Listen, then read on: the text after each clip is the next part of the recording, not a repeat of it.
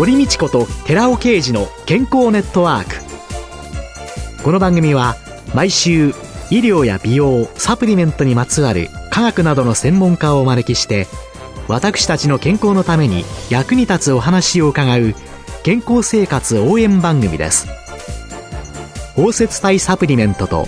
MGO マヌカハニーで健康な毎日をお届けするコサナの提供でお送りします。ここでコサナから美容と健康のための無料セミナーのお知らせです来たる2月6日火曜日午後5時から6時まで東京日本橋のコサナ東京本社にて美容と健康を科学するコサナのセミナーファイトケミカルとヒトケミカルによる美容と健康を開催いたします。講師は番組パーソナリティで神戸大学医学部客員教授の寺尾啓二社長。参加費は無料です。参加ご希望の方は東京03-6262-1512までお電話でお申し込みください。小サナから美容と健康のための無料セミナーのお知らせでした。こんにちは。堀道子です。今月は順天堂大学医学部総合診療科准教授の福田博さんをゲストに迎えて、風邪の基礎知識と対策をテーマにお送りしています。さあ先生、先週の復習で、はい。風邪の予防というのを考えたときには、そのポイントというのをもう一度復習も兼ねて解説をしていただいてよろしいですか？はい。では、風邪などのですね、感染症の対策というか、感染症の予防の基本になりますけれども、三、はい、つ要素がありまして、一つは感染源ですね、ウイルスとかバクテリアとか、その病気を起こす本体そのもの。はい、そして二つ目は感染経路。はい、そのウイルスやバクテリアがですね、体の中に入ってくるルートを潰すと。はい、実は、前回ですね、お話をしたマスク、手洗い、うがいっていうのは、この経路を潰すという手段になります。はい。そして三つ目はですね、まあ、宿主とか宿主と言いますけど、そのウイルスとかバクテリアが感染する生き物ですね。で、今回お話しているのは人になりますので、はい、人の免疫力を高めると。だからこの3つの手段があります。で、すごく面白いのはですね、感染症というのは、この3つのうち1個だけ潰せばもう感染症にならないんです。あ、そうですね、考えたら。はい。だから例えば生活習慣病、糖尿病なんか運動不足とか食事とか、親の遺伝とかですね、たくさんの原因があって、で、1個だけ潰してもダメですよね。えー、でも感染症っていうのは、3つのうち1個だけ潰せば絶対ならない。うん。そうですよね。でもまあ全部をちゃんとすることが。そうですね。まあなかなか一つを完璧に潰すというのは難しいですので、いろいろやってみるというのがいいと思います。はい。で、家庭の中で気をつけるっていうこと、あるいは個人で気をつけるっていうこともあると思うんですけれども、職場っていうのはどういうふうに考えたらいいですか？一人一人の人が気をつけることというのは家庭でやることと一緒です。はい、ただ大きく違うのはですね、その職場っていうのは、まあ、職場が生み出しているサービスだとか製品だとかっていうものがありますよね。ですから、職場の、まあ、社会的な責任みたいなものがありますので、家庭と一番違うのはですね、職場を感染拡大の場にしないと。だから職場の環境をきちんとですね、整えるってことが非常に重要になります。例えば、なんか、あそこの病院に行ったら蔓延してるらしいよとかですね、あそこで買い物したらみんな風邪になっちゃうよみたいなことになると非常にその企業にとって悪いイメージになりますので、だからその人がいる場がですね、感染拡大の場にならないということが非常に重要です。一般に閉じられた空間に大勢の人が長時間いるっていう環境だと、どうしてもウイルスは蔓延しちゃうんではないかと。はい、そうですね。で、そこで重要になるのは2メートルという数字がキーワードになってきます。2メートル ?2 メートル。はい。咳をした時にウイルスがちっちゃな飛沫という水滴の中にウイルスが入ったものが飛ぶんですけど、その飛ぶ距離が2メートル。ウイルスが飛んでっちゃう距離が2メートル。そうです。はい。ですから、一番大事なことはですね、まず、その職場にウイルスを出す人がいないという状況が一番理想的ですね。感染源を断つという位置ですね。はい。ですから、その職場に入れない。はい。まあ、入り口に例えば、そのアルコールの消毒液を置いたりして、まあ、持ってる人はそこで綺麗になってもらうと。で、あとは、もし咳をしている人なんかがいた場合は、マスクをしていただくと。だから、まあ、そういう人を入れない。なるべく入れないし、入ってくるときには綺麗にしていくというのが一つですね。はい、それからの社員さんでもし風邪になったとかインフルエンザっていう方は、きちんと休んでいただくとか帰っていただくと。これが非常に重要です。もうそれ経営者とかね、もうみんな知ってって。はい、そうですね。まあむしろ倒れるまで働けっていう会社の方が多いかもしれませんから、そこは非常に重要です。で、その上で、その先ほどの2メートルですけれども、結局2メートルしか飛ばないですね。ですから、人と人が2メートル以上離れていれば、もし咳をしている人がいたとしても、理屈では映らない。映りにくいはず。はい。で、例えば広いスーパーマーケットの通路とかどうでしょう？ああ。大きなカートで運ぶようなですね、大きなスーパーマーケットで、そんなに混んでない時間帯だと人と人が2メートル以上空いてるみたいなことありますよね。えー、ああいう状況では、まず映らない、映りにくいということになります。まあ、人混みを避けるというのは非常に重要だと。で、その次に、まあどうしてもそのオフィスなんかではですね、机と机が2メートル離れているというようなことは普通は難しいと思いますので、席をする場合に、やはりマスクをしているとかですね、そちらに向かないとかっていうようなことはエチケットとして必要になると思います。2メートルしか飛ばないんだという。はい。はいそうですね。まあ2メートルっていう数字を頭に置いておくと、席エチケット守りなさいっていうふうに言われると、なんかちょっとこう、強制されてる感じがしますけど、はい、まあ2メートル2メートルと思ってですね、生活していれば、理屈がわかるから面白く考えて行動していただけるんじゃないかなと。うん、割と大きな会社だと産業医の方が常駐してらっしゃると思うんですけれども、はい、そういうような方というのは、風邪の季節に特に皆さんに指導されるようなことってあるんですかね？そうですね。やはり産業医の先生というのは、社員さん個人個人を見るというだけじゃなくて、職場を見ると職場の状況を評価したりですね、職場の状況に関してアドバイスをするというのが重要な仕事ですから、まあ、そういう意味では今のような職場を感染拡大の場にしないための様々な指導とか取り組みをされていると思います。でやっぱり環境整備から攻めた方がうまくいくと思います。要するに至るところにアルコールが置いてあると。それからマスクなんかがですね、ただで持って帰れるぐらい置いてあると。で、そういうふうになんか物が充実していると、あ、なんかもう今年もそういう季節が来たかと、気をつけなきゃいかんな、みたく気づいてくれる社員の方が多いですね。ああ、何にもなくって手洗いなさいよりは。はい。気持ちが動くというふうに思います。で、そういう産業医の方から考えていくと、疾病対策に関する課題みたいなものっていうのは、結局これはインフルエンザとか風邪の問題じゃなくてですね、会社がきちんと仕事を回していけるか、インフルエンザが流行ろうがですね、風邪が流行ろうが、ノロが蔓延しようが、うちの会社大丈夫っていうのが非常に重要なんですね。で、それを BCP っていうビジネスコンティニーングプランとか、事業継続計画なんて言ったりすると思うんですけど、東北のですね、震災以降、そういったことが浸透してきまして、会社がきちんと仕事を続けていくために、例えばインフルエンザ対策は何をやったらいいのか、ノロ対策は何をやったらいいのか、で、例えばそういう具合が悪い人出たら何日休めばいいのか。で、そんなことがですね、震災以降はですね、全部まとめてそういうことが語られるようになったと思います。やっぱりそういう意味で、とってもね、大きな不幸な震災だったわけですけど、はい、そこから何も学ばなかったらもっと不幸ですもんね。そうですね。ですから産業医の先生がそれをやるというよりは、人事総務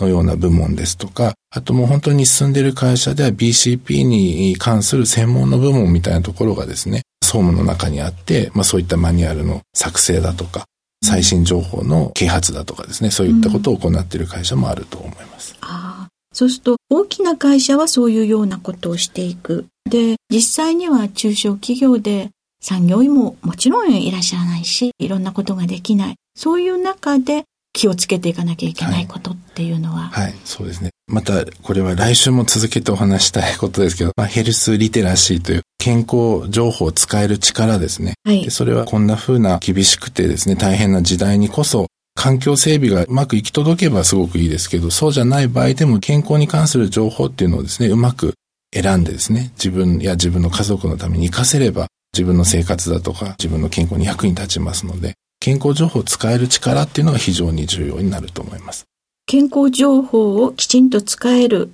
その力というのがヘルスリテラシーと。そうすると、一般の方がみんな健康に関する情報を持って、もちろん今日この健康ネットワーク聞いてくださっている方々の中には、風邪の予防と言ったら、手洗い、うがい、マスク、手洗いが一番効果あるよっていうような情報を得ていただいたと思うんですけれども、はい、溢れるほどある情報っっていうのの中に、はい。インターネットなんかを使いますと、うん、もうちょっと風邪とか予防とかなんて入れようものなら、はい、ダダダダダダッと出てまいりまして、そしてもちろんいいサプリメントもいっぱいあると思うんですけれども、わ、うん、かんないサプリメントもあって、はい、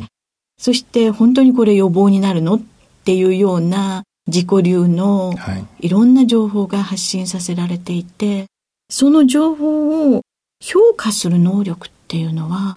どういうふうにしたら高まっていくのかなとかこれそのまま信じちゃったら大変だよねとか思いながら見てるんですけど、ねはいはい、もうおっしゃる通りで本当に今はスマホだとかですねネットが発達してますからやっぱりそのインターネットの情報をいかにうまく使えるかっていうのは非常にその重要なヘルスリテラシーの力の中でもですね重要な部分を占めると思います。まずやっぱり、おそらくこのラジオを聞いてらっしゃる方っていうのは、もともとそのリテラシーが高い方とか、健康に関心が高い方は聞いてくださってると思うんですね。ただそういう方は、おそらくですね、自分でそのいろいろ自分の体の症状だとか、ともしかしたら自分の家族や周りの人の症状からインターネットに調べに行くことが多いと思いますので、はい、で、そういった方が得た情報がですね、またその人を通じて周りの人に伝わっていくと。だからそこは逆に言うと、お医者さんとか看護師さんとか、そういう人だけが情報を発信するんじゃなくて、今すべての人がもう情報を発信できる側にいますので、そういったその健康に関心が高い人のリテラシーこそ非常に重要だと思います。うん、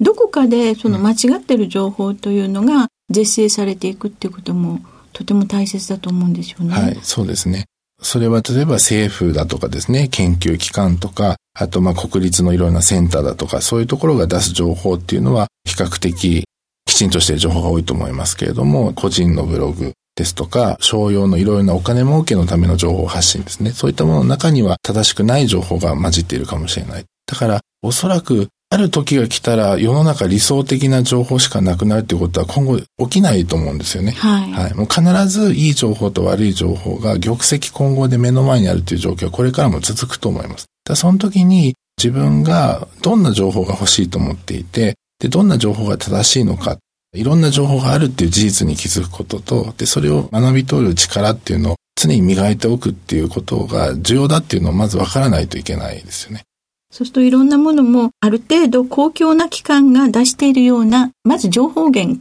これは誰がどこから発信されたものかっていうのを考えて見ていくっていうこと、はい、そうですね。おっしゃる通りですね。だから情報で一番気をつけなきゃいけないこと一つだけあげろって言われたら誰が言ってるのかってそこが一番大事だと思います。はい。じゃあそういうのを見ながらヘルスリテラシー、健康に関する情報を入手する力をみんなが持っていくことが、はい、これからの健康という中でとても大切と。そうですね。風邪だけじゃなくてですね、はい、全て関係あるから。はい、ということですね。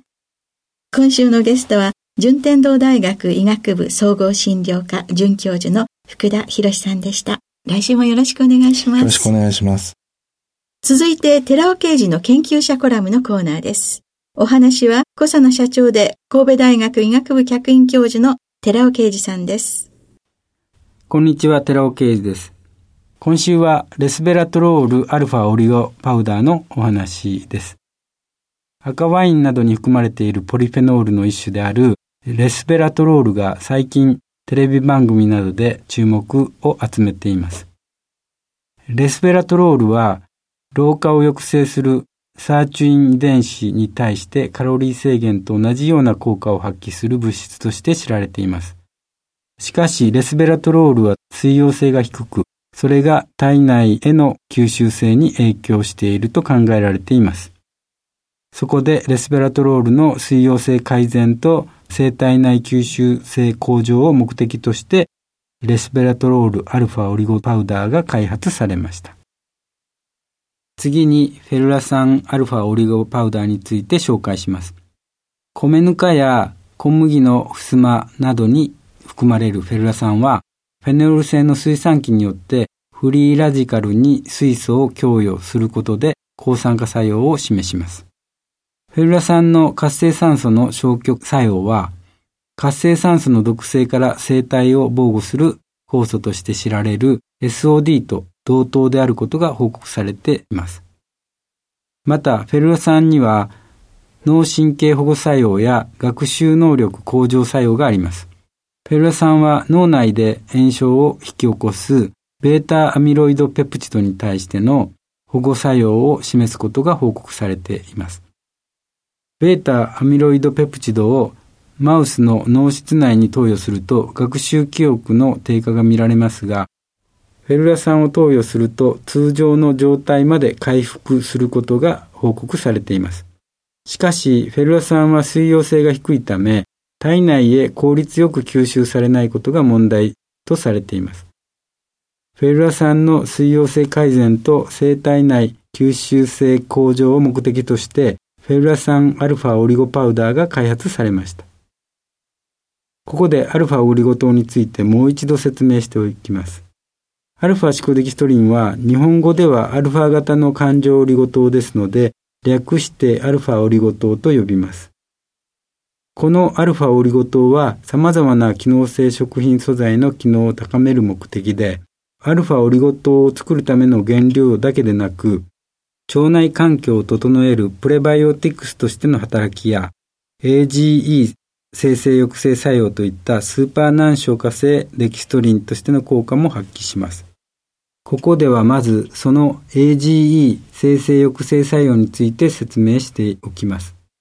AGE とはタンパクと糖が結合してできるアドバンストグリケーションエンドプロダクツの略で糖尿病患者の血清中に高濃度で発現するものです。AGE は顕著な発がんイニシエーター、つまりがんを引き起こす開始剤であり、糖尿病を発病すると、がんの発病の可能性も高くなります。AGE は生体内だけでなく、生体外にも多く存在しており、タンパクと糖が混在する食べ物を揚げたり、焼いたり、いったりすると発生します。例えば、ポテトチップスに含まれる AGE であるアクリルアミドが発がん性の物質として問題視されています。ご飯を炊くとお米の中のタンパクとブドウ糖が反応しますが、これをメイラード反応と言いまして、褐色のおこげである AGE が発生します。様々な糖質、特に難消化性デキストリンの中でも、アルファオリゴ糖は食べ物の褐色化を抑えることが分かっています。揚げる、焼く、いる、煮るといった調理の際、味を整える調味料のさしすせそとともに食の安全や家族の健康を考えて台所にはいつもアルファオリゴ糖を置くようにしましょう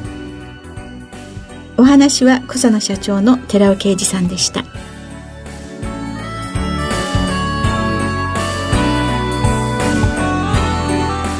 ここで小佐奈から番組お聞きの皆様へプレゼントのお知らせです。環状オリゴ糖で包み込むことによって熱や酸化による影響を受けにくくして安定性を高めるとともに体内への吸収性を高めたコサナのナノサポート R リポ酸高級店を番組お聞きの10名様にプレゼントします。プレゼントをご希望の方は番組サイトの応募フォームからお申し込みください。コサナのナノサポート R リポ酸高級店プレゼントのお知らせでした